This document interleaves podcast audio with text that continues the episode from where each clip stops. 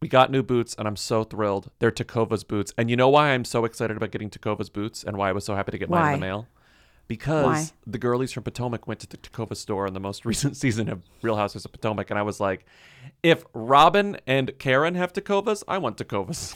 Well, I have a good reason too because I've been doing a bunch of line dancing and I didn't have any cowboy boots. And so I got my Tecovas. And let me mm. tell you, the difference it makes to be dancing in cowboy boots, huge. On the line Huge dancing difference. floor. That's amazing. Oh, yeah. So you can really smack the floor and swing around. You need cowboy boots. Yeah, I didn't get cowboy boots. I got Chelsea boots, but they're great. They're brown. Oh my God, I can't wait to see them. They're just, I like taking them on and off. They're so lovely. They're kind of a beautiful leather. They're beautiful leather. Well, they're bringing a fresh perspective to heritage boot making. They've carried forward all the time honored traditions and quality you find in a great pair of cowboy boots, but they've innovated on comfort, style, and service. It's true because cowboy boots can be a little bit hard to break in. Mm-hmm. Yep. You know, mine, I was swinging around, no pain. no pain. And Tecovas is Western to their core. They offer a bunch of other head to toe Western staples like trucker jackets, the perfect jeans, performance pearl snaps, cowboy hats, bandanas, you name it. They'll get you outfitted. They believe in Western for all. And you can feel that when you go into their stores. When you walk in, you'll be greeted like family. I saw them do it to the girlies from the Real House of Potomac. It seemed like they were being greeted like family. You'll be offered a boot shine and a drink. Yes, even the hard stuff if you prefer. And you can get custom fitted for a new pair of boots. But if you can't make it into a store, Tecovas delivers the most premium quality and the most comfortable Western goods right to your door. Visit tecovas.com, that's T E C O V A S.com, and point your toes west. You will dream it. They wanna know. Hey. Hey. Hey. I want to be famous. Welcome to Who Weekly, the podcast where you'll learn everything you need to know about the celebrities you don't. I'm Bobby Finger, I'm Lindsay Weber. and this is the GC Love talking about her theory for how I how haven't heard from her in a while. um, the Earth was populated with humans. oh, that's what she's up to. This one I'm buying. Life came from outer space. Yeah, baby. I am telling you now. Get me up in space because I believe there is so much going on up there. So, life came from outer space. Did the right particles get placed on Earth? This is what I believe. Mm. Maybe life on Earth is an alien experiment. Yes, this is what I believe. Do you think we could be more connected with the outer space than we think? Hallelujah. Yes. This is a theory that I believe I am connected to the aliens. Get me up in space. Get me up in space. This episode of Gemma Collins' podcast is called Alien Tea Party because she also, I mean, that's later on in the episode. Just, you can listen to the full thing. She goes into like what they would Don't. eat if the aliens came down. I believe in my lifetime we will be walking on this earth with aliens. I'm going to have an alien tea party. What would they eat? I'm going to get them in an afternoon. Lucas, what, made you would an think alien, eat? tea Well, I've got to Hello, offer the them aliens. food. Would you like a cream tea and a scone? Yeah, That's scone. going to go down. Oh, Scone. let's not get the scone and the scone. Love to have an alien tea party. I wouldn't be scared. I'd hug them and kiss them and run them a bath. What They could have a sleepover slimy? with me. I don't care if they're slimy. I'll embrace the slime. Another sad document. Sorry to move on, but I really don't want to promote Gemma's uh, better podcast than our podcast any longer than we have to. I feel like it's just not something that we should be doing business wise. smart. Us another sad document of our time also was posted this week that I wanted to read to you. It was posted by um, the Twitter account Sky Ferreira Updates. Oh no, I you know, hate a this tweet. stan a stan account dedicated to tweeting about the one and only Sky Ferreira. Let me read you this statement. As I set up this account at 17 years old, never did I think at 21 years old I'd still have no Sky Ferreira album to update. It's getting harder and harder to continue with this account. With the memes and jokes aside, there hasn't been any content to update for many, many months now. This is no shade towards Sky. Her circumstances are her circumstances, not mine. I will always respect her and the choices she makes. This is not a me issue. Oh, this is a me issue. This has been I'm s- nothing's ever been more of a you issue. this is a me issue. I'm starting to grow past the Stan Twitter fiasco we all live in. There are so many great people I have met through this app. You guys have made it a pleasure. I will hold on a little longer, but my patience runs thin. Hopefully, we get some news soon. With time comes less enjoyment. Sky Fear updates. Sky F updates. At Sky F updates. I'm kind of annoyed that you read that because as the person who wrote it, I feel like I should have been the one to read it. But I, I'm so I sorry. Okay. I didn't know you were 21 years old. The kind of essence of this note, I feel like there's so much here. Not just like this specific instance, but it's like Stan Twitter becoming more and more of like a toxic place to be. And the question that is finally kind of answered what happens? I mean, it, it's been answered before, people just stop posting. But what happens when your fave stops giving you content to update? your mm-hmm. stand Twitter with, right? I mean, Sky, the memes that this person is talking about are the memes that like Sky Ferreira's album will never come out and like they were Yeah. funny and then they became sad and then she released a single and then it was like where's the album and then like literally COVID-19 happened and we forgot about Sky Ferreira. Honestly, I did, right? I did. And the thing is is like this account is probably speculating even more than I'm speculating like what's going on with Sky. It could be like a number of things or just like maybe Sky is not meant to be putting out music right now or in the near future. But a Stan account, if that's your job is to look out for that, it, it gets exhausting. Like at some point, Ana de Armas and Ben Affleck are going to stop going outside, and we don't know what Ana Defund the Police updates is going to do with themselves I after that. know. It's true. Right now is like their peak time and Yeah. uh, and after that, after after the other celebrities quote unquote come back, we're going to have to pull away attention from Banana. It's sad. I feel I feel for this Stan account. I sort of feel for any young person like this 21 year old who feels an obligation to even release a statement like this. Yeah. but like that makes me sadder. I think than the plight that they, as a Sky Ferreira stan, are going through uh, without a Sky Ferreira Look, album. I like just want to say to them, you can quit. You don't have to do this. No one, don't worry about it. I know it's hard. It sounds harder than it. I know it's I want a. Sky album so badly. I get it, but you don't owe your followers anything. You don't. For your own well-being, just like move on. Just like Sky doesn't, you don't.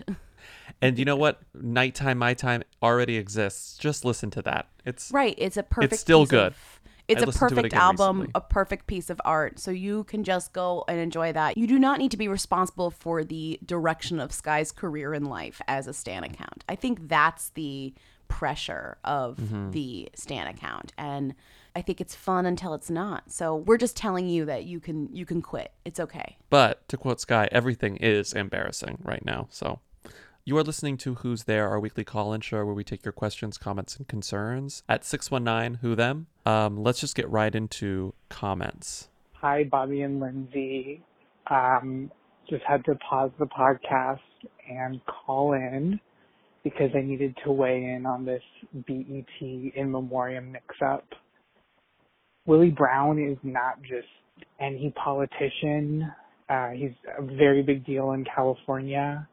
He was the first black mayor of San Francisco, and he was the Speaker of the California Assembly for more than a decade. So he was an extremely powerful guy for decades in California. You know, iconic guy, has a bridge named after him in the Bay Area. And um I'm surprised they thought he was dead because he just reinserted himself into the national news cycle last year when Kamala Harris was running for president and he felt the need to write a op-ed about how he had once dated her. Um, so, yeah, uh, he's very much alive, and when he does die, it will be a very big deal. Um, but yeah, the BET producers definitely fucked up on that one. All right, good for Bella Thorne. Crunch, crunch. Yeah, this makes it even more like it makes it even worse. egregious because somebody at the BET Awards didn't recognize like this is a very important politician who's Mm-hmm. not dead, but who's recognizable enough where you would be like, hmm, I feel like that guy is not dead. You know, he's mm-hmm. 86 years old. He did all the things that caller said, which is incredible, but also appeared in The Princess Diaries and The Godfather Part 3 and George of the Jungle. I don't know what he was in those movies, but his Wikipedia claims that he was in them, and I think that's incredible. I have a feeling that the movie just was filmed in San Francisco. So, like, the, when they take him out of the jungle, he's in San Francisco. Okay, you can make assumptions, but I just want to know the truth. Because he's playing the mayor of San Francisco in it. So, why else would they be in San Francisco? Yes, he's in the movie because Uh, he's the mayor, and there's a scene that takes place at the Filoli House and Gardens or something, and he's there. There's a party, and he's there. Okay. I'm going to find that clip and I'm going to put the audio here. It is always such a pleasure to see you, Mr. Mayor. And you know, it's so nice to get away from City Hall and hmm. be around some normal people for a change. Well, are perfectly normal, I assure you. Yes, uh, some pate, Mr. Mayor. You know, I never touch that stuff. Hi, this is Future Bobby. I'm not quite sure why Mayor Willie Brown turns down Holland Taylor's offer of pate in this scene from George of the Jungle, but I don't really feel like watching the rest of the movie to provide it context. Just know it's very bizarre. Hi, Who Weekly. This is one of your attorney listeners calling in um, about the Rebecca Vardy story. I have to preface this call by telling you that I'm obviously an American attorney and not a British attorney, and this knowledge is coming from the good wife and not actual legal knowledge.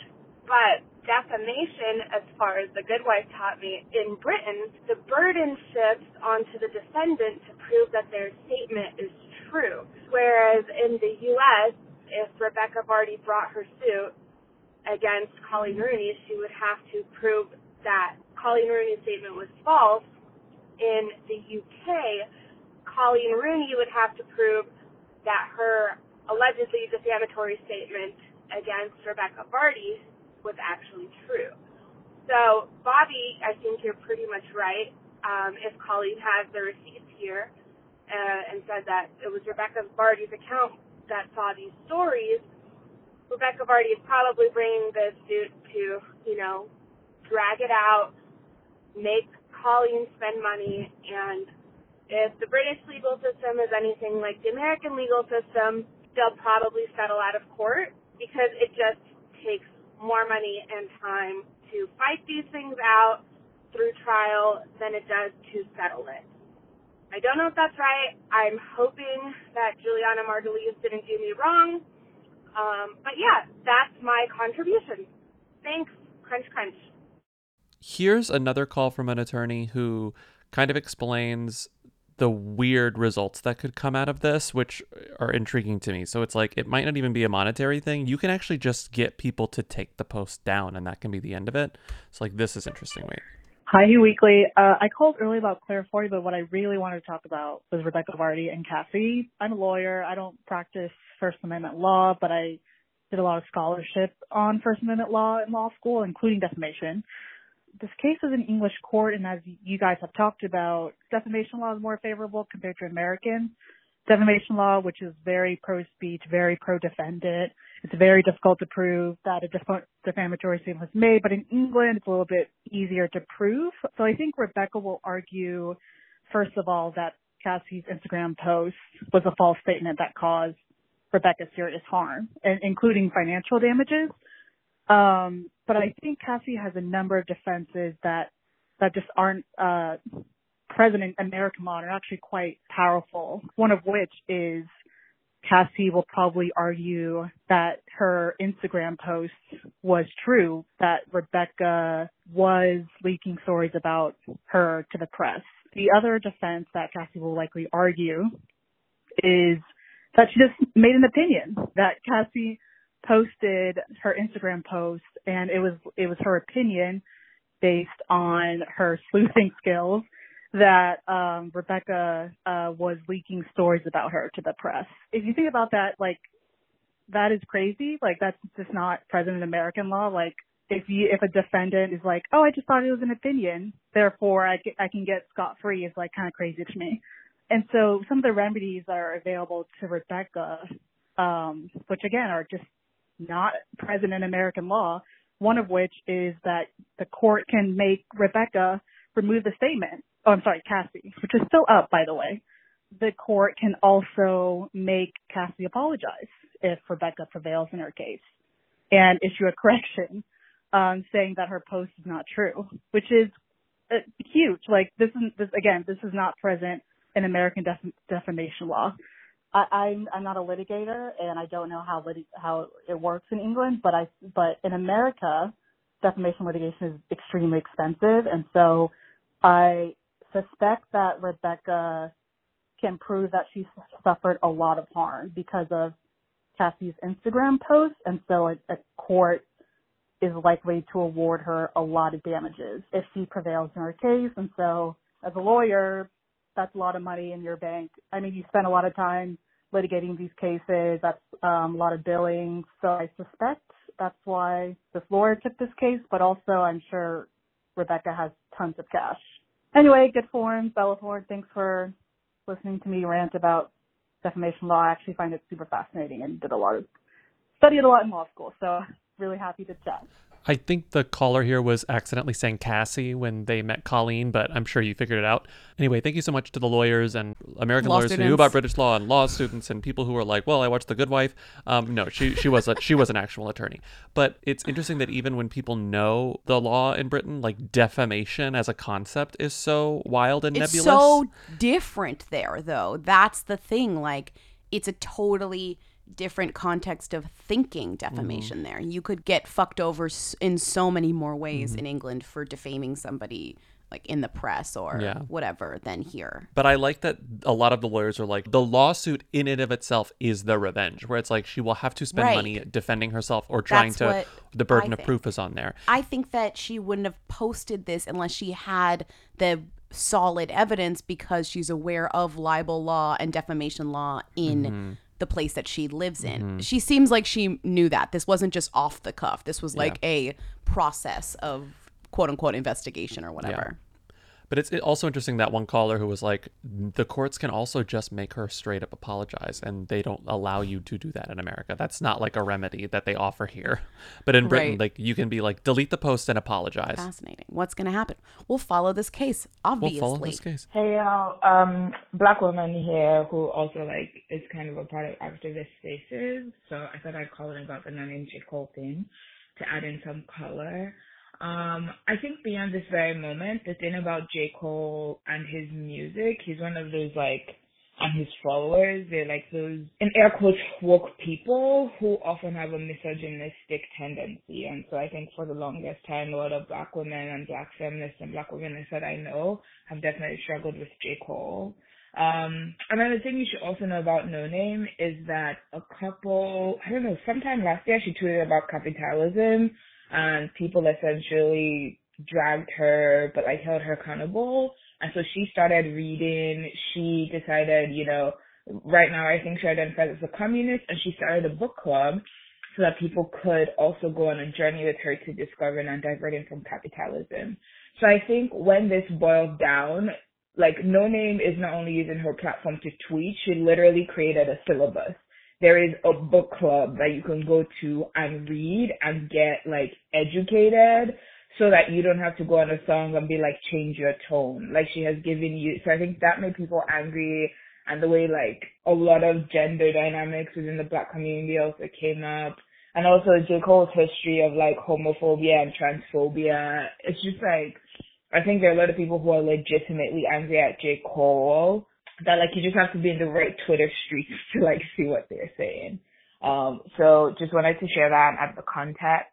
Alright, bye. Um, Scarjo Yummy Pop.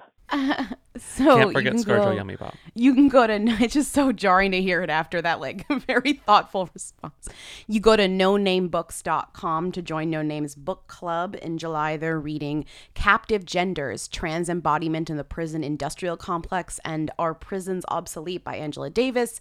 Uh, you're right that maybe some of this, I'm going to say, quote unquote, excitement about the kind of argument between the two of them came out because people were already pissed at J. Cole and they just want a reason to go for him because they're like annoyed with him overall for all of his stuff that he does, you know? And she became the mm-hmm. face of the person who was like standing up to him in a way. And maybe that she realized that and it became like a lot of pressure. And that's why she kind of ended up backing down because she's like, I don't want to be this type of of artist and I don't want to be this type of public figure. Right? Yeah. Well, yeah, and it's just like, and it's like the caller said, it was like he had issues, like a lot of black women had issues with him and have had issues with him for a long time. And so Right. it makes sense that this black woman would come to represent all of those issues. Like they would all be distilled like down into her. Like she would just become the poster child for the problem J. Cole has with black women. So all of that burden sort of fell onto her. No, that's what I'm saying. Like I feel like she got maybe when she realized that it was just not about her and him, it was about this bigger thing, Mm-hmm. and people were rallying around her, but maybe not in the way that she wanted. She got frustrated, and that's why the apologies kind of came. That's Mm-hmm. because we were like, why is she backing down? But now it kind of feels like with this call in the context, like she didn't want to represent for anyone else. Like she just wanted to represent for herself or whatever. Mm-hmm. But it sounds just like to, you know, she doesn't want to be in like quote unquote beef with J. Cole. That's not, you know. She wants something to do with Twitter beef in general. Like she's like, no. Well, it's like the girl said, like she's she's not petty enough for that. She's like, no, I want to actually like do like she said she created a syllabus. It's a commitment to be in a fight in a music career, like in in rivalry or whatever. Yeah. Like that takes time and effort and you know, I mean look look at the people who are just always in like a fight, you know? It's Mhm. just like it Like we're gonna talk about the beauty vloggers later. It's like these people they Oh, they God. live for the drama, and No Name is like, please, I want nothing to do with this. This sucks. Right, right, right. It she's like it doesn't make my music or my art any better. Mhm. And I think that's the difference like between her and let's say the YouTube fighters where it's like the fights almost make their art quote unquote better because it gives Mhm. it like drama and narrative and that's like what people want to watch on YouTube and they know that and it's monetized etc. But this is like the opposite of that where like it doesn't translate to that for her. Yeah. Uh, next call. Uh, this is yeah. Next call. Hi, Bobby and Lindsay. Um, I am quarantining, living by myself, so now I'm just going to call all the time. This is the Patreon caller who called about Thomas Newman. Thank you so much for that content. Um, I'm sure lots of o- lots of other people are calling you about this, but Stephen Campbell Moore is an actor in his own right, and I think he's probably best known here in America for the History Boys the vehicle that launched James Corden into our lives. Um, but he's also the star of a really wonderful movie called Bright Young Things with Emily Mortimer and James McAvoy and Michael Sheen, who I think are all them. But I guess that just leads me to the question, is Emily Mortimer a who or a them? She's a them to me as someone who loves like early and mid 2000s indie movies, but is she a them? I don't know. Good form, Bella Thorne. I wasn't expecting that. Yeah, we. I, I forgot that was an element of this call. Should we just get through it really quickly? Emily Mortimer, one, two, three. Who? She's a who, right? You didn't I say I don't anything. know. I kind of think she's a, a British them. Well, she's definitely a British them, but like, I don't know. She might be a them. Emily Mortimer is like the most British name sound name of like. So this is someone saying like actually about Claire Foy and her husband. We got a lot of these calls, like telling us about Stephen. But I'm just Moore saying. But that's what you relationship with Matt Smith. anticipated because you were like Claire Foy. The Claire Foy stands are out there. Like Mhm. they are here and they know everything about Matt like her, these British these British actors and like every episode of Downton Abbey they've all been in because they've all been in Downton Abbey. They've all been in Downtown Abbey. Every Well, single that's- one of them. Downton Abbey is like is is like Is law the Law and order, Order for the- for the SUV Yes, it's the Law and British Order. people. It's like everyone goes on that show. It's like, oh, uh, Claire Foy's ex-boyfriend played like a- Alistair Humpadump uh, on one episode of Downton Abbey. It's like, I'm sure he did. Wait, this guy played a played Major Chetwode on Downton Abbey. yeah, like I, it's. I mean, that's I like they joke it. about how every actor who grad who like is in New York City has played like a dead person on Law and Order. This is like the equivalent. And also the other thing that I know that people always say is when you're over there, you can't throw a rock without hitting somebody who's been in the Game of Thrones. Like that's another thing that like just like Mhm. everyone has been on the Game of Thrones. Yeah. It's not that crazy Yeah. to have been on that show. But, But good then- to know about this person. It's good to know. I mean, I'm also pretty sure we've talked about all of the people who were in Claire Foy's orbit at one point. Well, I know, in the 'cause- show's history. Our friend Steven was like, Claire Foy and Matt Smith uh, were on the were on the Crown together. They played like lovers, and I'm like, I know we talked about They that a played the while Queen back, and Prince Philip. but you played forgot about it because they're so boring. Whatever, they were in love. Is Anyway, what I, I love I love this call. Conversely, here's this. Hey guys, I just want you to know that I also watch The Crown and I don't give a shit about Claire Foy. So Thank I you. just love that that person's like, don't misrepresent Crown watchers. We also don't give a shit about Claire. Some of us don't care. Um, Usher's Sesame Street alphabet sounds pretty good, but I would argue that it has nothing on Miss Patti LaBelle's version of the alphabet song, also performed with the Sesame Street Muppets. It's iconic. It is the version of the alphabet that I will teach my future child, and uh, you have my word on that. Okay, let's let's listen to Patti LaBelle sing the alphabet. B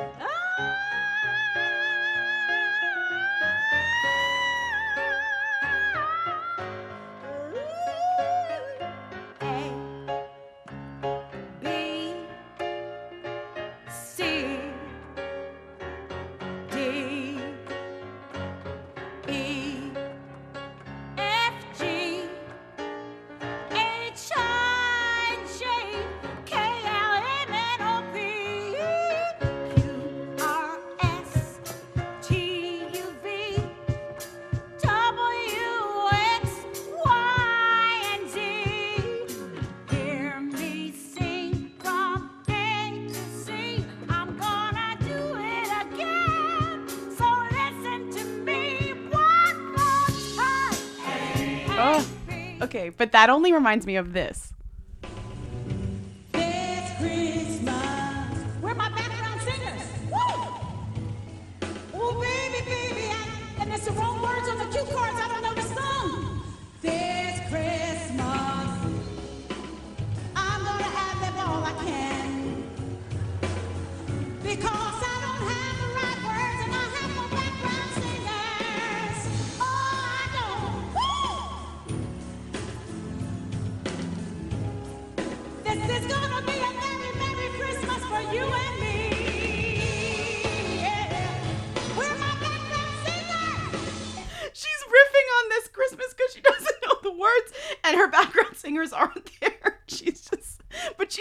Going. She's, she's singing on perfect key because I don't have the right words and I have no background singers. Sorry. It is one of the funniest moments, and people in the audience are like, "Yes, this Christmas." okay, you have to play that. I just love the idea of like getting the call, the call from Sesame Street as an actor or a singer, where it's like, it's like the thing your agent will interrupt your dinner with like the president for. You know, like it's like, you got it, you're gonna get it. Like it it must be one of the biggest honors because uh, you know it's it's it's very Saturday Night Live in a sense that like it's a combination of people who are p- really popular right now, but then people who are like legendary. Yeah. But still, like, it's an honor regardless to go on Sure. Sesame Street because those clips live forever. Like, they truly, like, teach and mold children for generations. Like, people are going to be listening to Usher and Patti LaBelle sing the alphabet until, like, we're dead. I feel like you're about to ask me to give money to PBS or whatever, to donate money to my local PBS, even though I know Sesame Street is no longer on PBS. It's on I know. HBO. Donate, donate local money. To, donate some of your But money you- to HBO Max. but you should still be donating money to your local PBS, even though Sesame Street is is pay gated on HBO Max.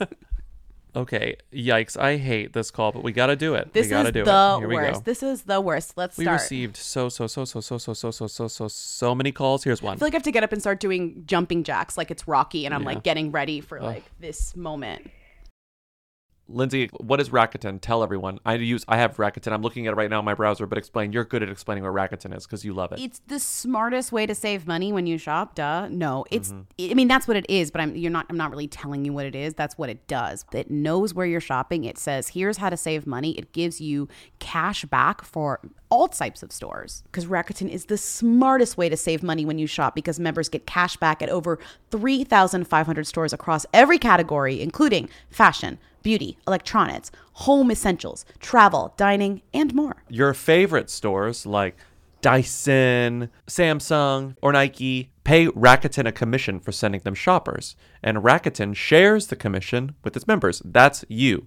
Cashback is direct is deposited directly into your PayPal account, or Rakuten can send you a check. The choice is yours. Lindsay likes the PayPal account. I'm sort of into paper check. I like that idea. You can even maximize your savings by stacking cashback on top of other deals like store sales and coupons. So shop for everything from fashion to beauty, home decor to groceries, even kids' school supplies. You're already shopping at your favorite stores, so why not save while you're doing it? It's a no-brainer, and membership is free and easy to sign up. Get the Rakuten app now and join the 17 million members who are already saving. Cashback rates change daily. See Rakuten Rakuten.com for details. That's R A K U T E N. Your cashback really adds up.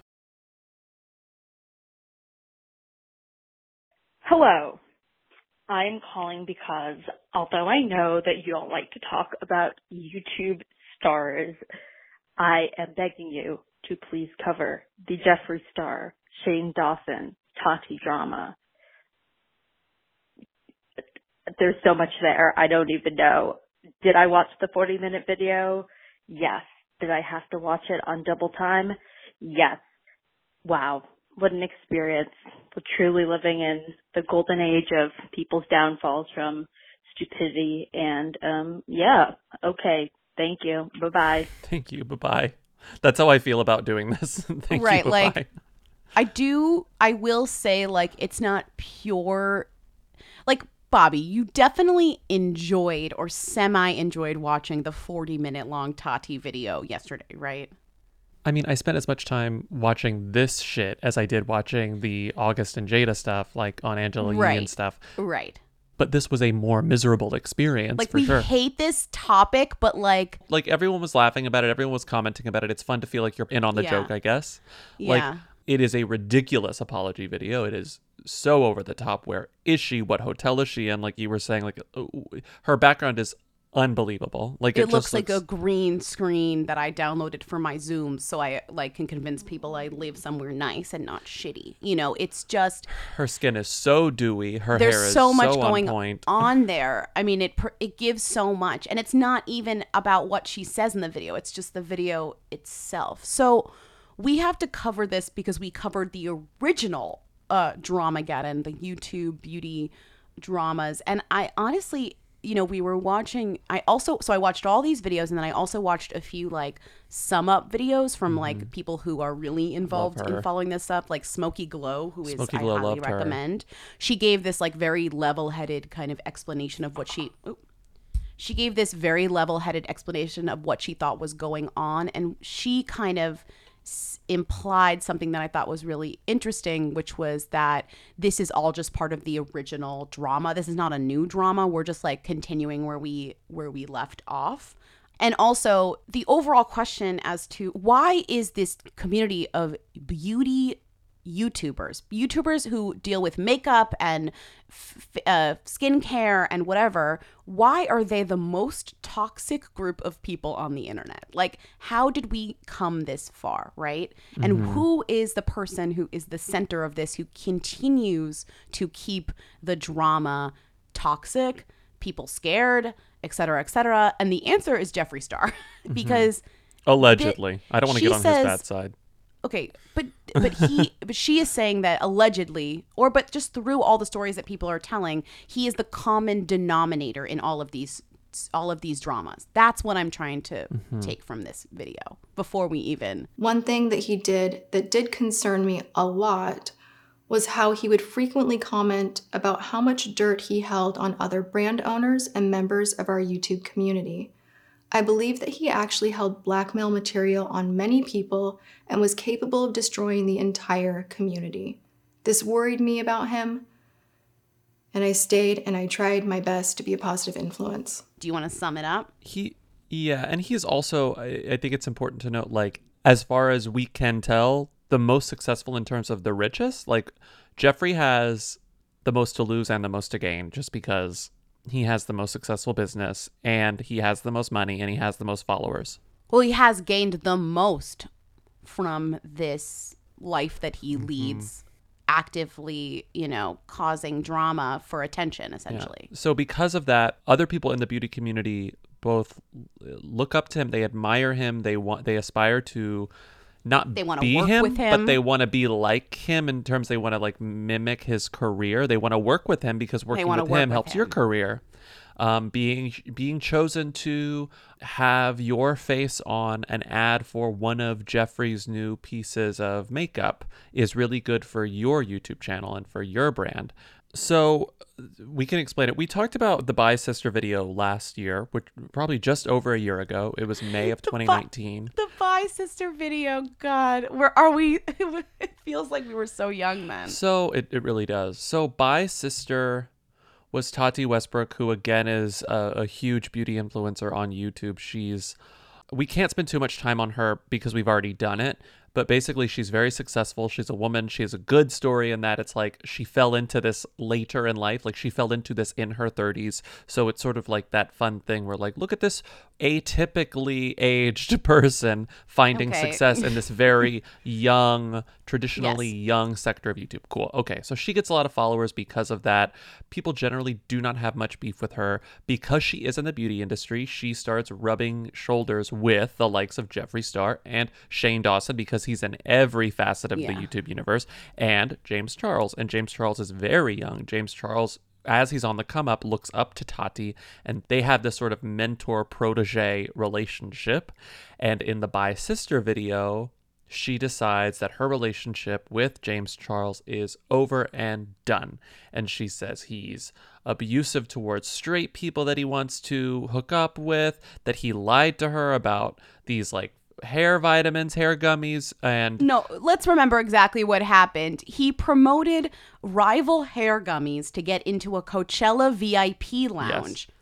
And she was mad because she had just released her own hair gummy slash vitamins or whatever vitamins, and she was she felt like that was a betrayal. Let's re- let's remember what this actually mar- this goes down to. And to. James said, "No, I my the hair gummies. I didn't even know about it until the Coachella. Like Coachella offered them to me last minute, and she's like, that sort of stuff doesn't happen last minute. Then l- come to find out, he provided the receipts and said, yes, it did happen last minute. I wasn't doing this long term, this long con to ruin you. So then she apologizes. So she apologizes for that Bye Sister video because James Charles releases a video explaining his side of the story.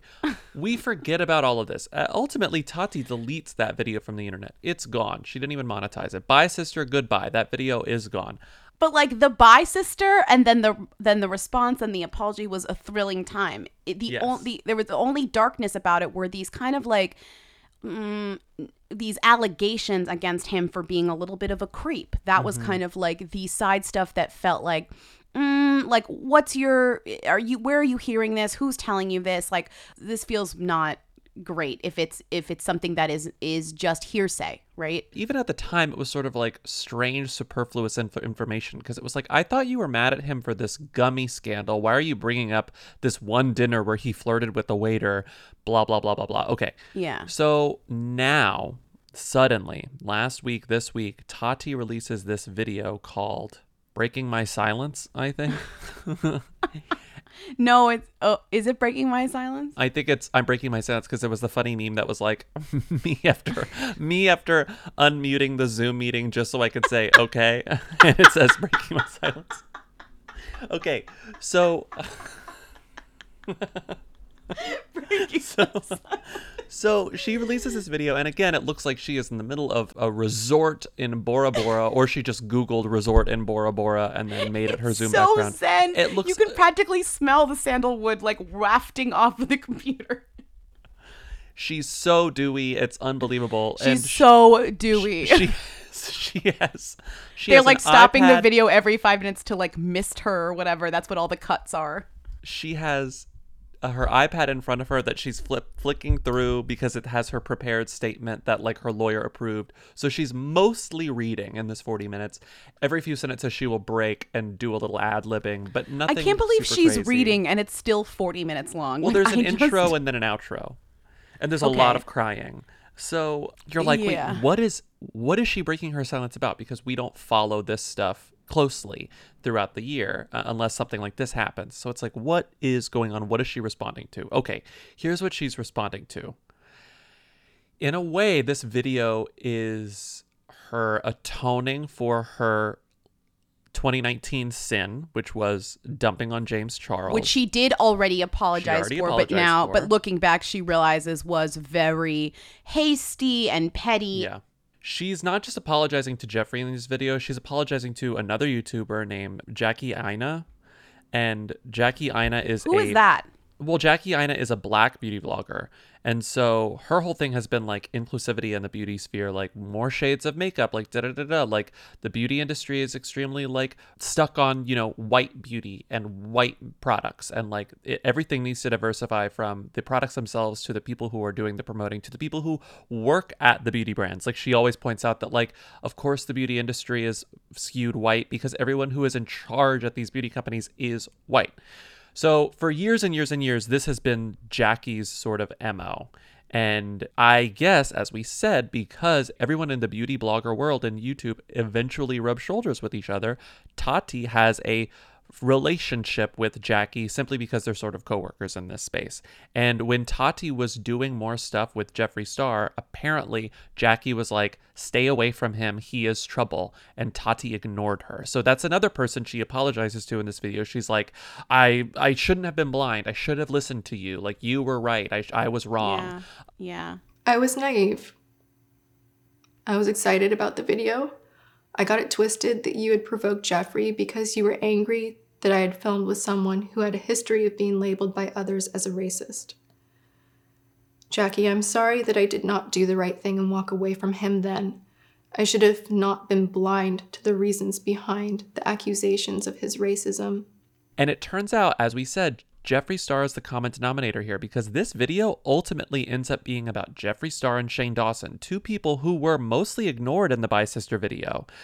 Because, come to find out, as she explains here, the reason she made the Bye Sister video in the first place was because she was ultimate, or she claims it's because she was manipulated by the two of them into thinking that James Charles was a sexual predator and that if she released this video, James Charles's victims would come out of the woodwork and make, you know, formal accusations against him. So And they didn't. and they didn't. And she was like, wait a second. I was made to believe that, like, this was going to be the first step in unveiling the truth about James Charles.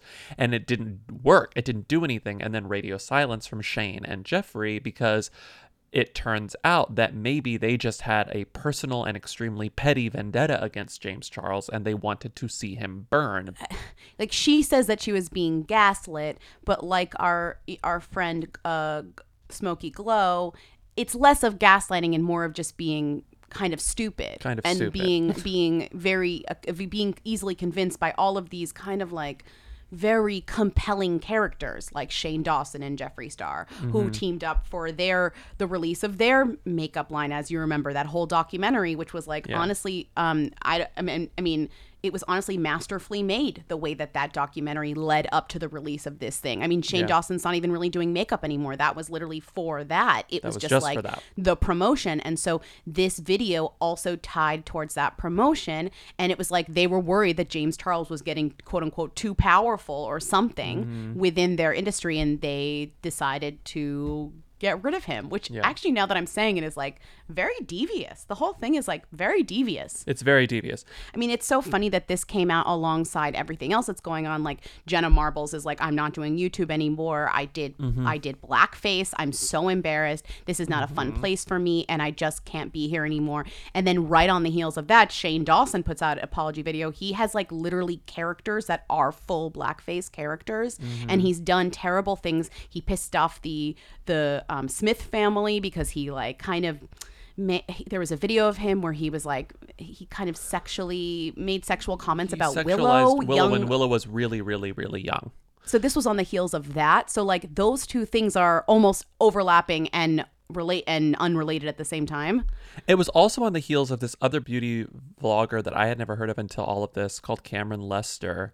And he's a black man and he has worked with Jeffree in the past. He's been in, I mean, they, I think they've been in some videos together, but like, again, they're in the oh, community oh right, he was like, "You fucked was- me over." He was in some of Jeffree's ads for his new like palette or whatever, his new line. And so in the ad, it was like showing like a diverse collection of like people and skin types. And that was sort of the point of the ad, right? Like look at our shades. And ultimately Cameron was like, I did this because I thought it would be good for my career. And Jeffree, like it, it was a it seemed like a good thing, right? Like promoting diversity and makeup.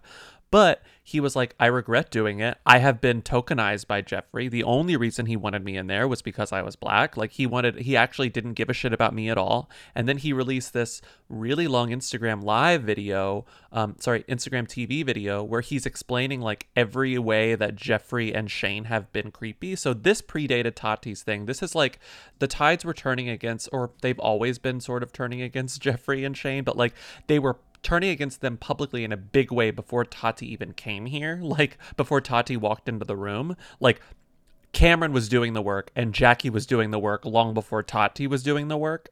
And Cameron said, I'm going to be talking about why I no longer support Jeffree Star, Jeffree Star Cosmetics, and Shane Dawson. I remember being in Houston. So this is the first instance that something happened. I remember being in Houston and I was there with Rich Lux to collab. And, you know, Jeffree was there. He was doing work and business and all that kind of stuff. And we were sitting in a Louis Vuitton store with several people. And I was excited. I was having fun. You know, I was getting to kind of see the behind the scenes of Jeffree's life and, you know, some stuff that I would wanted to, to do once I got bigger and established into the beauty community. And I remember there was this instance where he's like asked me if I like James or not. And I was just so shocked. He was like, "Do you like James? Like, do you, do you like him?" And I just was so shocked and uncomfortable because I he's like such a big powerhouse, and he asked me this, and I was like, like I, was, I didn't even know what to say to that. I was just in a, uncomfortable. There's people around me, and he just like was so blunt and out of nowhere asked me, "Do you like James?" And if you guys know me, James helped me with my career when I first got into the beauty space and tell my HIV story. Like he's always been very supportive of me. And I was like, I don't like, I don't have a problem with him. Do I agree with everything he does? No, but I don't have a pro- personal problem with him. And he's done so much for me. So why would I go against him? And he was like, well, you don't fucking owe him forever. And I just was like taken back when he said that because I was like, it all happened so fast. He was like, you don't fucking owe him forever. And I just remembered that. And I was like, what? OMG. And we're in the Louis Vuitton store. So there's this like weird obsession with James Charles here. And then he also talks about one time when Jeffree was inconsiderate towards Jackie Aina and Cameron was talking to Jeffree like, you know, it would be nice if you apologize to Jackie. We're friends, blah, blah, blah, blah. And Jeffree flat out refused. Um, here's Cameron on that. And I was just left it at that, but I was definitely hurt as a black boy and a black influencer that loves Jackie, you know, that he's not trying to grow or amend that disconnect that he did or that wrongdoing that he has done. So I was just like, whatever. It wasn't personally tor- towards me. So, and I just felt kind of like, I just felt like it wasn't a friendship. It was never a friendship in the beginning to start with. It was always something like, I was kind of like the token black kid. And then later he says, let me quote it I remember Shane Dawson called and he was going off about James Charles and just cursing James out. And I was kind of taken aback because I've never seen Shane Dawson like that. And he was just going in on James. From there, I knew Shane Dawson wasn't really the person he was perceived to be online. And this is another common thread in the story. Tati tells this long story where she's like, "Uh, the first time I met Shane, like I had him over to my house and like I opened up to him and I just told him all about like my history of like abuse, like trauma, like intense stuff that she told to Shane Dawson of all people right after she met him. And then she's like, turns out he's a bad guy and someone I shouldn't have trusted with like my personal truths.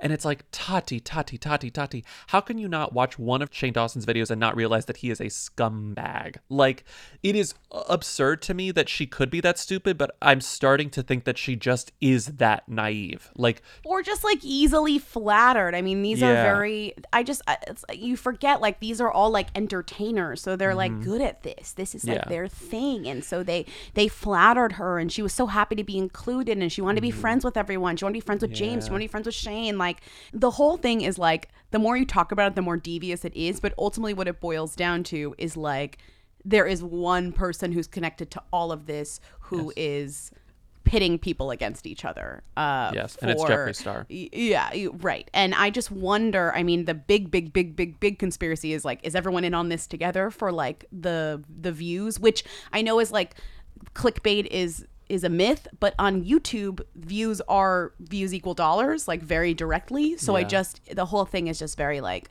your mind will ex- will explode if you think about it for too long, which makes me be like, Bobby, you better cut this segment down because I think we could just talk about it forever and never come to an actual conclusion. You know? Yeah, and I one of the things that is sort of alarming that we haven't even gotten to, it's like it's not even that Jeffree has uh, allegedly has blackmail on all these people. It's that more than one person, Cameron included, have said things like I'm afraid of him. Like I'm Yeah. afraid of him in a in a way that either seems where physical violence is the subtext, where it's like, this guy scares me. And Tati sort of says as much too, where it's like, this guy really scares me. And and when you could talk about Trisha Paytas, who is uh, in many ways a complete, the video in which she reacts to, because that's some of the YouTube's bread and butter, right? Like reacting, to I'm not involved in thing. this. I'm just an outsider, but here's my response. Trisha is a funny and empowering YouTube figure in many ways, but her friendship with Shane Dawson, her undying friendship with Shane Dawson, is probably one of her biggest problems because Shane Dawson is such a fucking disaster area, and I. It seems like a bad, a really bad person, a bad egg. Like it's it's annoying that she is friends with him. But in the video in which she reacts to the Tati video, when she's not talking about how Shane Dawson is someone who should be defended, she says like, "I don't understand why Tati even did this.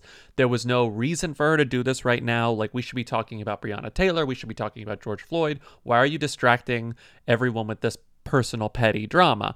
That is the one point that she makes that I think is worth reiterating because it's like, why is she doing this now of all times? Is she trying to get ahead of something? Is like, what was the strategy for releasing that video such now? bad timing. You're right. And Yeah, like it's weird. My whole thing is like as soon as people start saying my lawyers, my lawyers, I'm like do a lawsuit. If you Mm-hmm. if there's if there's evidence, if you if you have a charge that you want to make against somebody, if you're worried about your safety or whatever, then fucking like take it to the courts. We're talking about UK people just like suing each other left and right for defamation and like why Mm-hmm. is everyone on YouTube being like my lawyers, my lawyers, my lawyers? It's like fucking sue Jeffree Star then. Do it. I don't know. You're all rich people. You all have the funds. Like, I just want people to put their money where their mouth is in more ways than just like going on YouTube and crying because it just Yeah. feels very, f- then it feels fake as fuck, you know? There is this disgusting video in which Shane Dawson went on Instagram Live while he was watching the Tati video for the first time and is like Oh, freaking out in the fakest up. way possible. And whenever she's like, I was abused, I was I was sexually abused, he implies that she's not lying, but that her tears are fake, that she's not actually traumatized, where it's like, oh my god, everything you are doing is disgusting and despicable, Shane Dawson. Like you are the worst. And then he deleted it. Like, but of course people have it everywhere. It's it's him freaking out. But we can end this on a brighter note, which is that Jackie Aina rules. Did you know that Jackie Yeah. Aina studied medicine for two years and was in the Army Reserve? And No, that is how know she discovered makeup uh, while she was stationed in Hawaii in the Army Reserve. That's cool. She was like, That's "Oh, I'm so good at cool. makeup." I love when YouTubers live a lot of lives. Um, everyone keeps saying like, please look outside of these like four people, these like 3 Mm-hmm. people doing makeup to find more beauty influencers that are like not toxic. And I guess it was unfair to me for me to say in the beginning like, why is this community so toxic? It's just like a few people who happen to be the most quote unquote The loudest popular people and the loudest voices in the room. Like the thing is like because beauty YouTube is so popular to watch, there's going to be a lot of people who want to do it. So that means there's Mm-hmm. a lot of voices out there. You just have to find them and as somebody who often clicks on what the algorithm is served to me, I'm also like a victim of like clicking on shit because it's there and not seeking further and like trying to s- change my algorithm so that I get more mm-hmm. voices than just fucking Jeffree Star, you know? Yeah. That's why I really like this one YouTuber, Smokey Glow, who we talked about at the beginning of this. Their video was served to me after Tati's, and I was like, I've never heard of this person, but she has a lot of subscribers. And I was like, okay. And she does beauty videos, but also um, Explainer like videos, commentary videos and explainer really videos, fun. which are Yeah, really those are fun. Those are and fun. sh- this particular video, I don't know if she uses if she does this in all of them, but she did it in this one where she was like, and just so you know, there are so many non-problematic beauty vloggers and they're great, so I linked them in the comments and I appreciated that and I can understand why that would be so annoying if you are in the community. It's like, why is everyone giving these people oxygen when there are so many better and more talented beauty vloggers right here that everyone is ignoring? And it's true. It's true. So we got sucked up in the Tati stuff. We got sucked up in the Shane stuff and the Jeffree stuff. And honestly, like Trisha says, again, not to throw Trisha, who sucks in so many ways, she's like, we're all so rich. She's like, we all make so much money. Do not worry about us. Don't worry about us. And I and I really respected that she says that because Trisha is someone who has been this tweet that you put in here Tati crying over her brand not having the best launch. Bitch, nobody care about me either, so I'm over here fingering my pussy for $5. Get another job, what the fuck? Like, yes, that's vulgar, and not everyone wants to do like sex work on OnlyFans. I get Right, that. But right. the point Trisha is making is one that's important to bring up. It's like, why are we spending so much of our mental energy sympathizing over these phenomenally rich people when there are non problematic voices right here who aren't asking for our sympathy or forgiveness? They're just giving us good content. Well, it's I was like, how dare I have to choose a side when both sides suck ass? Like, it's just brutal out there, right? So, like, Trisha, in some way, is right, where it's just like, nobody cares. Like, get another job. You have access, you have money, you can do whatever you want. Like, mm-hmm. and also the idea that, again, this came on the heels of Shane Dawson having to finally face, like, all of these videos that he had done that in the past that were so fucking problematic and so Yeah. fucked up. And like this now is taking away the space and, and energy behind maybe him having to reckon with that. Like fuck that, you know? Yeah, it's like he's in the middle of being called out by Jada Pinkett Smith of all people, who is someone that you do not want to ignore. Like it's insane that he ignored her. And he's like, I cannot believe Tati's being petty. Come on, dude. And it's like, oh my god, you have so m- before you apologize to the to the Smith family, you're going to say you're going to scream and cry about Tati. Like, get Mhm. your priorities are not there. Speaking of Jada Pinkett Smith, Hi, who is August Alsina? Um, I read on Twitter today that he is a singer, question mark, and that he says he had an affair with Jada Pinkett Smith because Will Smith said it was okay. The quote that I thought was fascinating was that Will he he alleges that Will Smith explained that he and Jada's relationship had gone from marriage to life partnership. Ostensibly meaning the sex part was over. I don't know. Who is this person? Thank you so much. Crunch, crunch. That MacBook.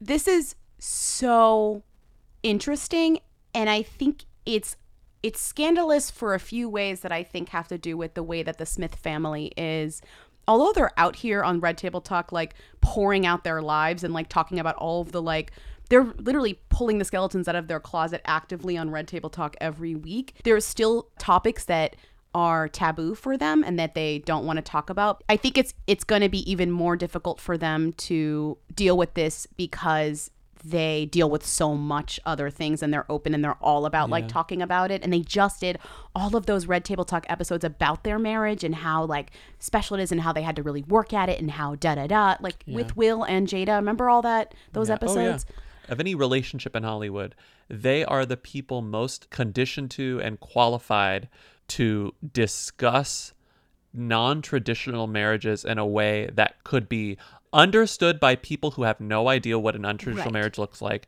in, in a way that is palatable and understandable and gracious and thoughtful. and makes sense and inspiring and maybe And they haven't something done that y- right but that but that's what's so disappointing about this is because they're already denying this so like Yeah. basically this uh, r&b singer august alsina who we've definitely talked about before but i forget when and i tried to look and tried to remember but i don't remember what, why we maybe we talked about him because he was like at the grammys and people didn't know about him or Yeah, maybe. No, That's I don't why we think would it have would- talked about- we- I don't didn't think it had about his anything to do with sickness. I think it had to do with like he was at an award show and nobody knew who he was, and he was performing, and it was when he just came out, and or he had a song or something like that. But the but Mm-hmm. the thing is, is he's this he's a singer. Um, he is relatively popular. I would say like He is. I can play one of his most popular songs here. It's called I Love This Shit. I'll just play it here.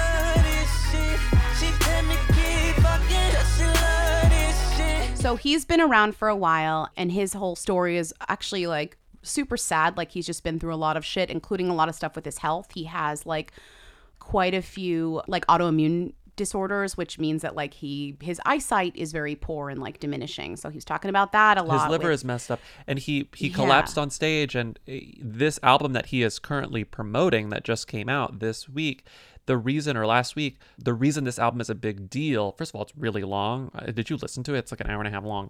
It's Wow. it's his first album in like five years because he's been dealing with like his Health- sickness. health his sister issues. got sick and she died late last year. Like he's had a lot of shit going down. So the return of August Alsina is a big deal in and of itself, which is why he was giving this interview to Angela Yee. right Hall. And now it's even bigger so he Yeah. gives this interview to angela yee who who works on the breakfast club and they Mhm. do this like hour long sit down and they they talk about like a lot of things but Mm-hmm. in that interview he reveals something which is a bombshell on so many levels That Um, had been yet- rumored for a long time. that had been rumored for a long time, which was that he had been in a relationship with Jada Pinkett Smith for many years. I think for five years. Does he say Mhm. exactly how long? 2016, Um, four years, four years, four years. so they were introduced by her son, by Jaden. He was friends with Jaden, or he knew Jaden. He was introduced to Jada Pinkett Smith, and they became close. And they went on vacation together, and they went to the BET Awards together, which is there are pictures of it. That happened, um, and he fell in love with her, and they had a relationship. And he says that he, you can play the clip here. Uh, all of it was okay with with Will. He gave his blessing. He's like, you know, we're in a very, we're in a special relationship. We're we're life partner. We're married, Yeah. but we're, you know, we're life partners, and our marriage is open. And um, I think it's, it's because people don't necessarily know the truth, but I've never done anything wrong. Mhm. I love those people, Right. literally, like my family. I don't ever have, I don't have a bad thing to say about them. They are beautiful people.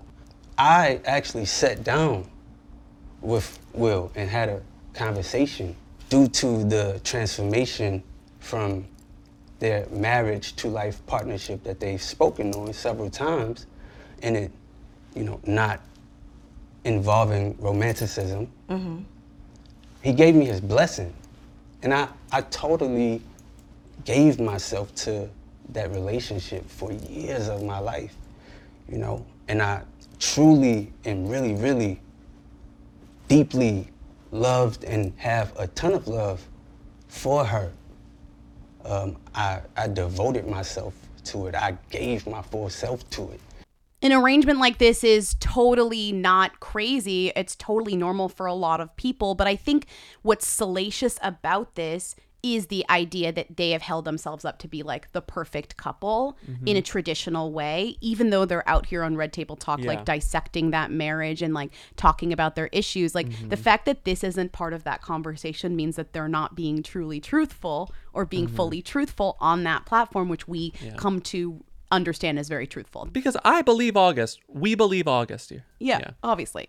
And I and I think if there's anyone, like I said, it's just there's nothing stopping them from showing people that like both things can be true. Will and Jada could have the perfect marriage that happens to be open. It's perfect in a sense that like they know each other so well and they're so committed to each other that they approach their relationship as this partnership where they want the best for each other and if the best for Jada includes like having a fling with this guy then of course Will's going to be supportive and I mean, a and ba- five-year and fling is more than a fling, but a yeah, fling, but like a relationship. But based on what August says, like the way that August describes Will and Jada's relationship is beautiful. Like truly, he's like, like the way that he describes Will being like, I love you, like I'm I'm welcoming you into this space. Like I want the best for Jada, and if that includes you, so be it. Like that should be something to be praised. And I think August sees that, and I think Angela sees that. But here's the thing: what do you think? It's either tough for Jada to admit this outright, or they're saving it for a red table talk. Like, Well, that's the thing is, I I want uh, they're they're denying it now. They immediately denied it, and part of me is like, I'm- absolutely I'm- not true. I'm so disappointed that this isn't like I'm so disappointed because th- because I've been manipulated by Red Table Talk to be Mm-hmm. like very much invested in this family and like respect that the the truth that they bring when they talk about themselves. Right? They look Mm-hmm. inward as well as outward, so it's disappointing. And then part of me is like. is this just like going to be on Red Table Talk in a month? Like they're going to address it, which like would be great or whatever. It's so funny you linked this. You linked this Bossip article from 2017 when Mm-hmm. August Alsina um, had a quote unquote date night with Jada Pinkett Smith's mom, who is on Red Table Talk. Yeah. So he was like in with this family. In the family. So what's interesting is like if you look at it from the perspective of if let's say he was lying, it feels like okay, so he has an album coming out that he wants to promote, sure. And maybe his relationship with this family ended poorly on some level and he's this is what he is doing in retribution or in, in kind of revenge or something like that. Mm-hmm. I'm I'm thinking a little bit like that, but it doesn't feel like looking at his persona and like what he puts out in the world that that this is something that he would do No. and also the Not you're right the rumors that are that are so far past rumors at this point about the smiths really kind of seal the deal on believing him in a way i'm just trying to play devil's advocate to think about like what Yeah. would be the opposite of that But it's like, and I, I get that like Will Smith is still one of the biggest movie stars in the world. I understand that, and like any sort of break in him being thought of as the most traditional leading man Yeah, possible. truly. Not even, not even most because he is It's a black man, which is lesser. But it's like it's. I can understand why that would be dangerous to your image to like break up the fact that like everyone has thought you've had a perfect marriage for over twenty years. Like the burden of being the first major A-list Hollywood star to be like, let's talk about the concept of open marriages.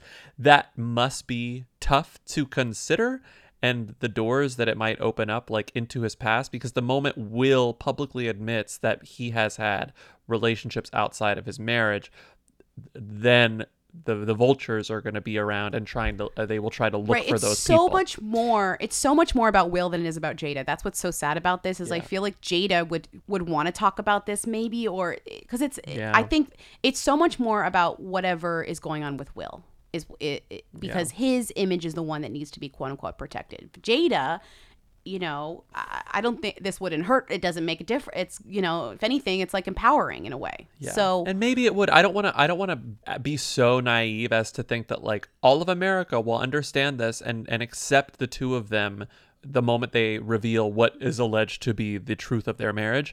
But I think that they are in a unique position to handle this better than probably anyone else at their level could. Yeah, yeah. But as much as we say like, oh, this is like not even a big deal. People do this all that. This is like kind of normal at this point. Like people have so many different situations in their relationships.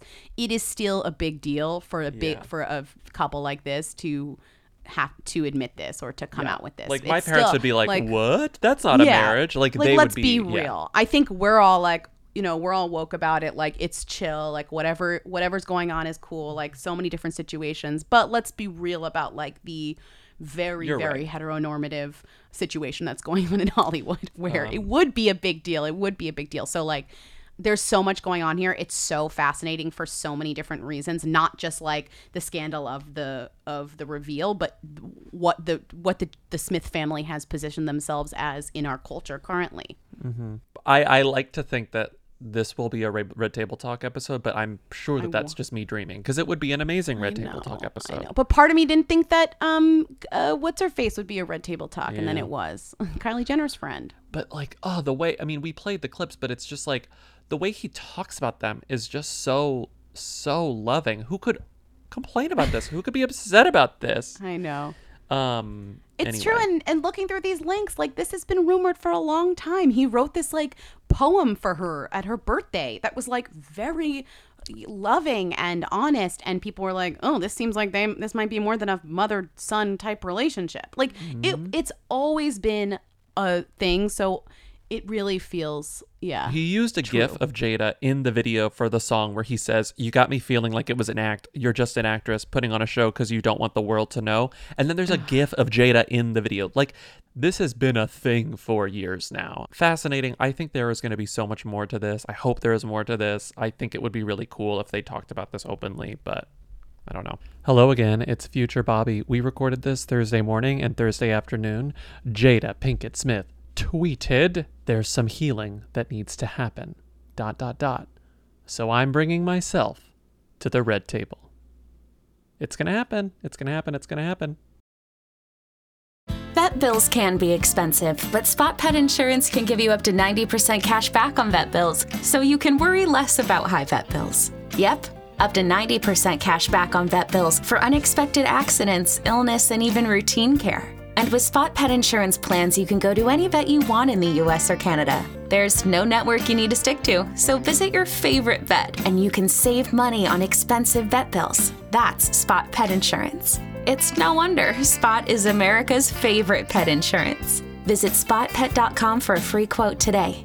For all terms, visit spotpetins.com slash sample dash policy. Spot Pet Insurance plans are underwritten by either Independence American Insurance Company or United States Fire Insurance Company and produce Spot Pet Insurance Services LLC. This is an independent ad from Spot Pet Insurance Services LLC.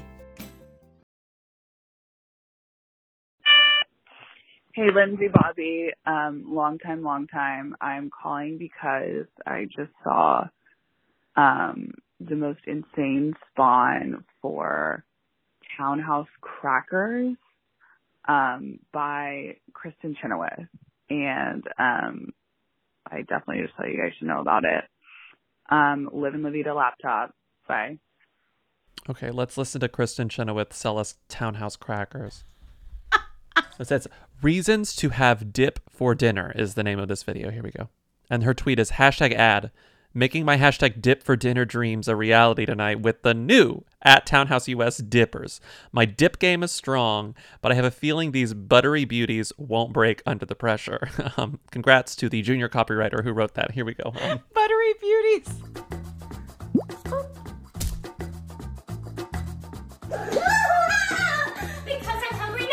So that's one reason it says, You're hungry now. And she just ran into a room covered, you know, wall to wall marble and grabbing her townhouse dippers. This is very like, which of these things is not like the other? It's the townhouse dipper in every shot. like a very rich person reaching Yeah. for a townhouse dipper. and then here it says she she has to have them because she's too short to cook and she's jumping up into her cabinets. She so she can't cook, so she's just gonna dip. Oh, every single thing she does, it she has says to do ending the day on a high note, and she's holding the townhouse dipper fairly close to her mouth, but it never goes inside of her mouth. I just think that's important to point out. It's covered in some sort of what looks like pimento cheese dip or you know uh, cream Looks cheesy delicious, dip. honestly. um, and it says ending the day on the high note. So, I um, that's So I don't want to like promote Townhouse of delicious and buttery dippers, but I have to say the way now I'm seeing a close up of them. They're like a thick cracker, like a Ritz, but then there's kind of a dip in the middle, and there's like ridges. I guess the point is so you can get like the dip over the ridge, and then it like sits on the cracker. Yeah. But as dippers, in terms of like what I like to use as dip, these are too thick of crackers. Like you want a very thin cracker so you can eat more dip. You don't want Mhm. such thick crackers. I have an you issue want with this. You want the thin cracker to be sturdy, though.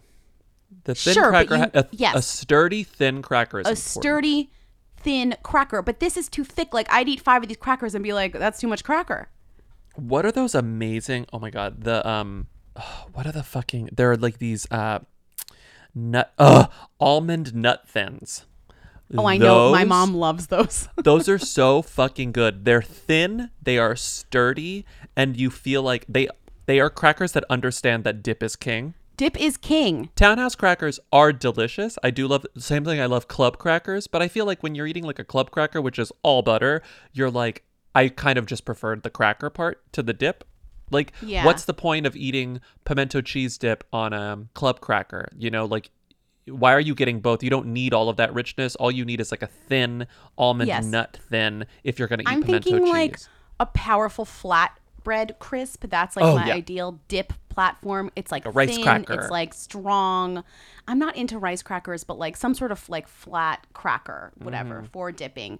The other funny thing that this just makes me think of is like who were the other people that townhouse uh, dippers went out to like it's a very um, interesting match for them like was she on the list who else did they have in mind is this who they think their audience is is like a kristen chenoweth fan or whatever or like like who are kristen chenoweth fans like I what mean, are- the the two of us. I mean, having having having both worked in advertising, like this. Yes, there is a scenario in which she was their number one choice. They only went out to her, and she said yes. But more likely is that yeah they that's had a- not likely they had a budget and there are these they talk to these agencies who will give you literal PDFs, pages and pages of PDFs saying people how who much are within your budget. people Yeah. who are within your budget and they will do it this w- for this price so then they look at the demographics and then they look at the people who have the time and it's like okay so we have it narrowed down to kristen chenoweth debra messing um, tracee ellis ross and um, i don't know You're who the fuck Tracee Ellis Ross. I, no i'm trying to think of like i'm just thinking of like tv tv actresses um, ellen pompeo and ellen pompeo and it's like okay Tracee and Ellen said no.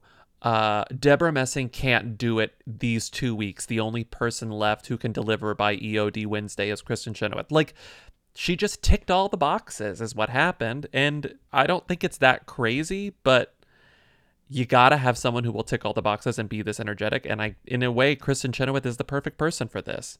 She's probably pretty affordable too.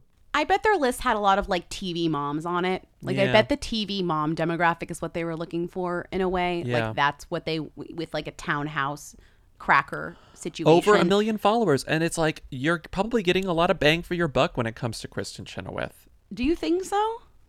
yeah on paper on paper i think kristen chenoweth to someone who is just an ad wizard on paper kristen chenoweth looks like a great fucking idea if you don't really understand that kristen chenoweth is sort of a tabloid lover and sort of a fame monster you would look and see like her her follower But count, that also the helps. demographics That also helps her. oh yeah That also helps her.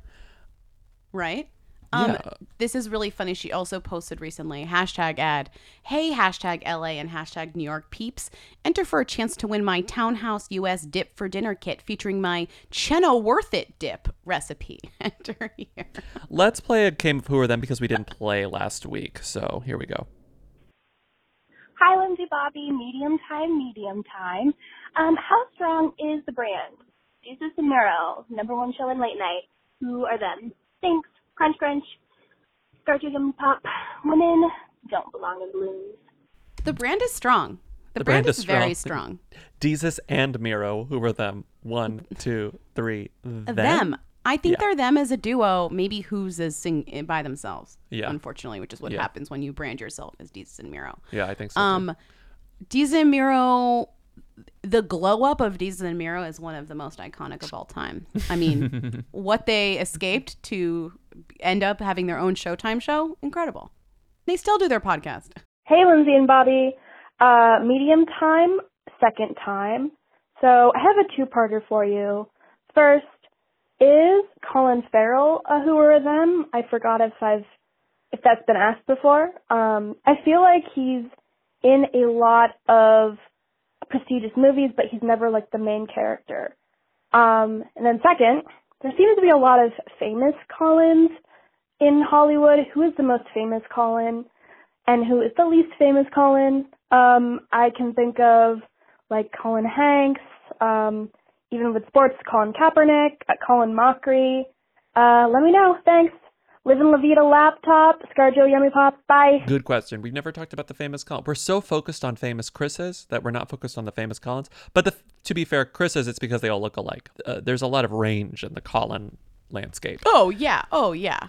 Most famous Colin is probably Colin Kaepernick, um, but that's not Hollywood. So, although I guess they're making that show off of his life, so maybe he is in a way.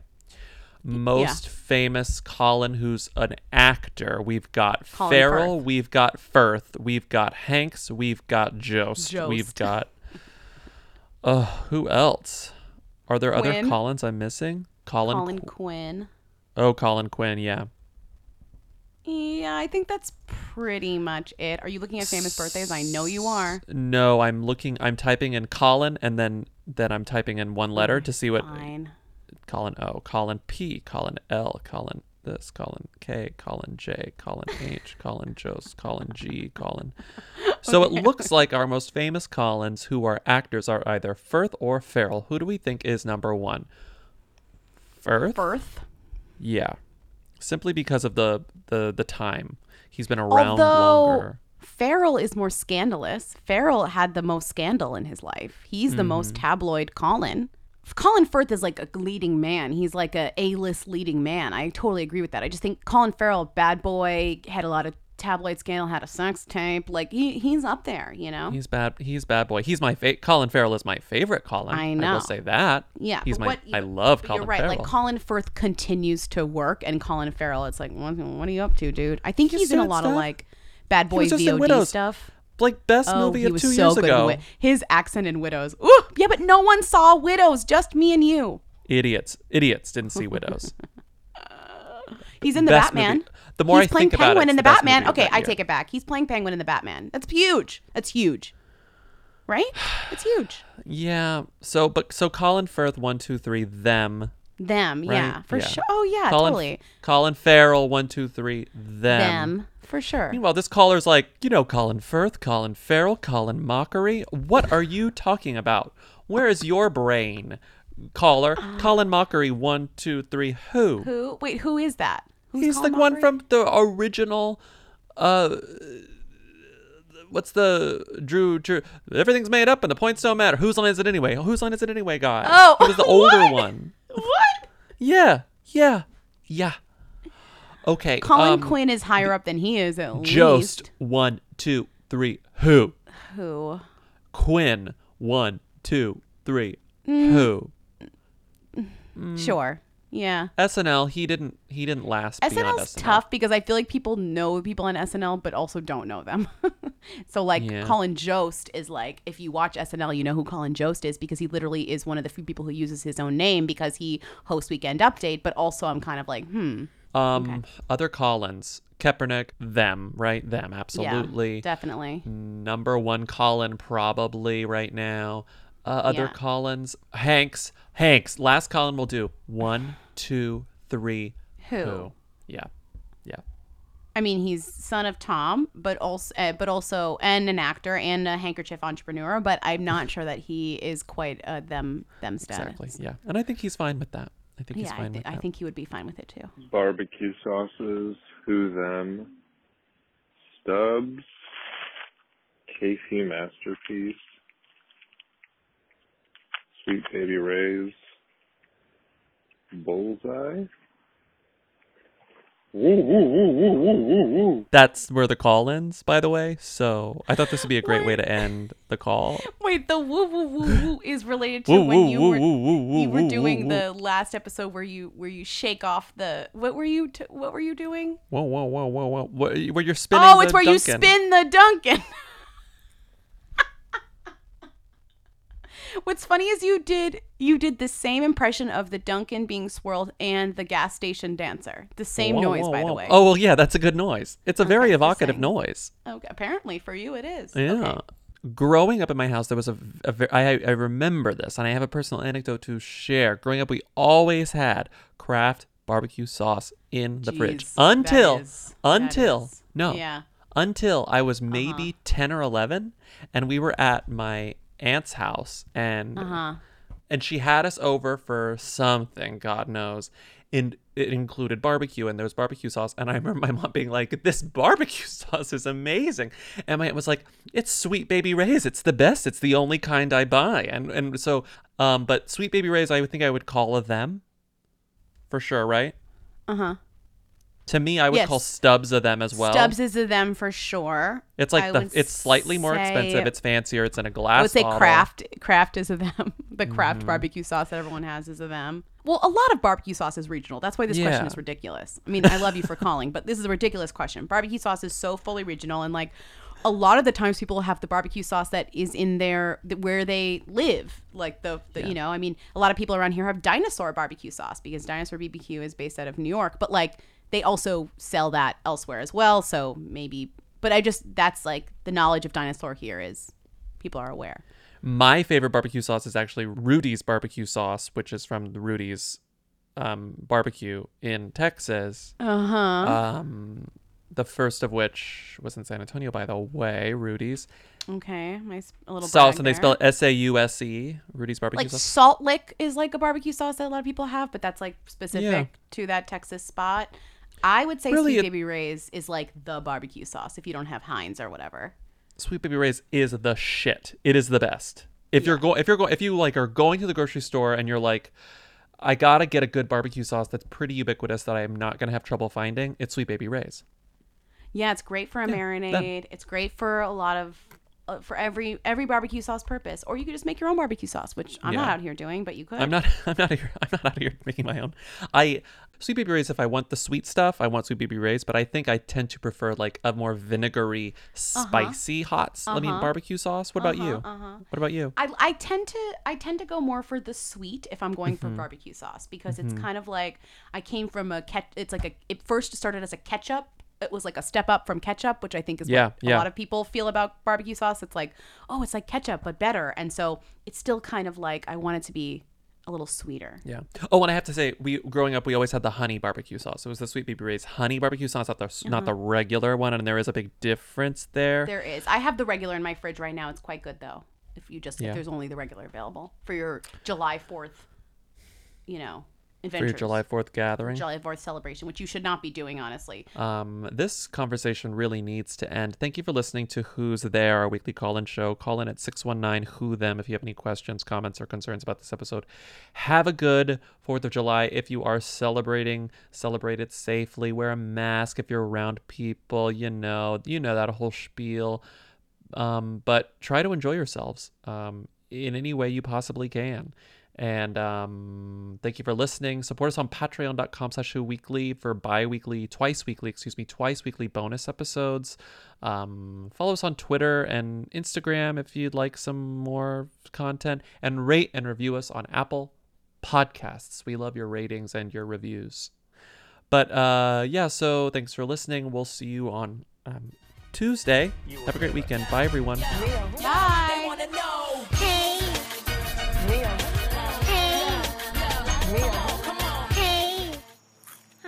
I want to be famous.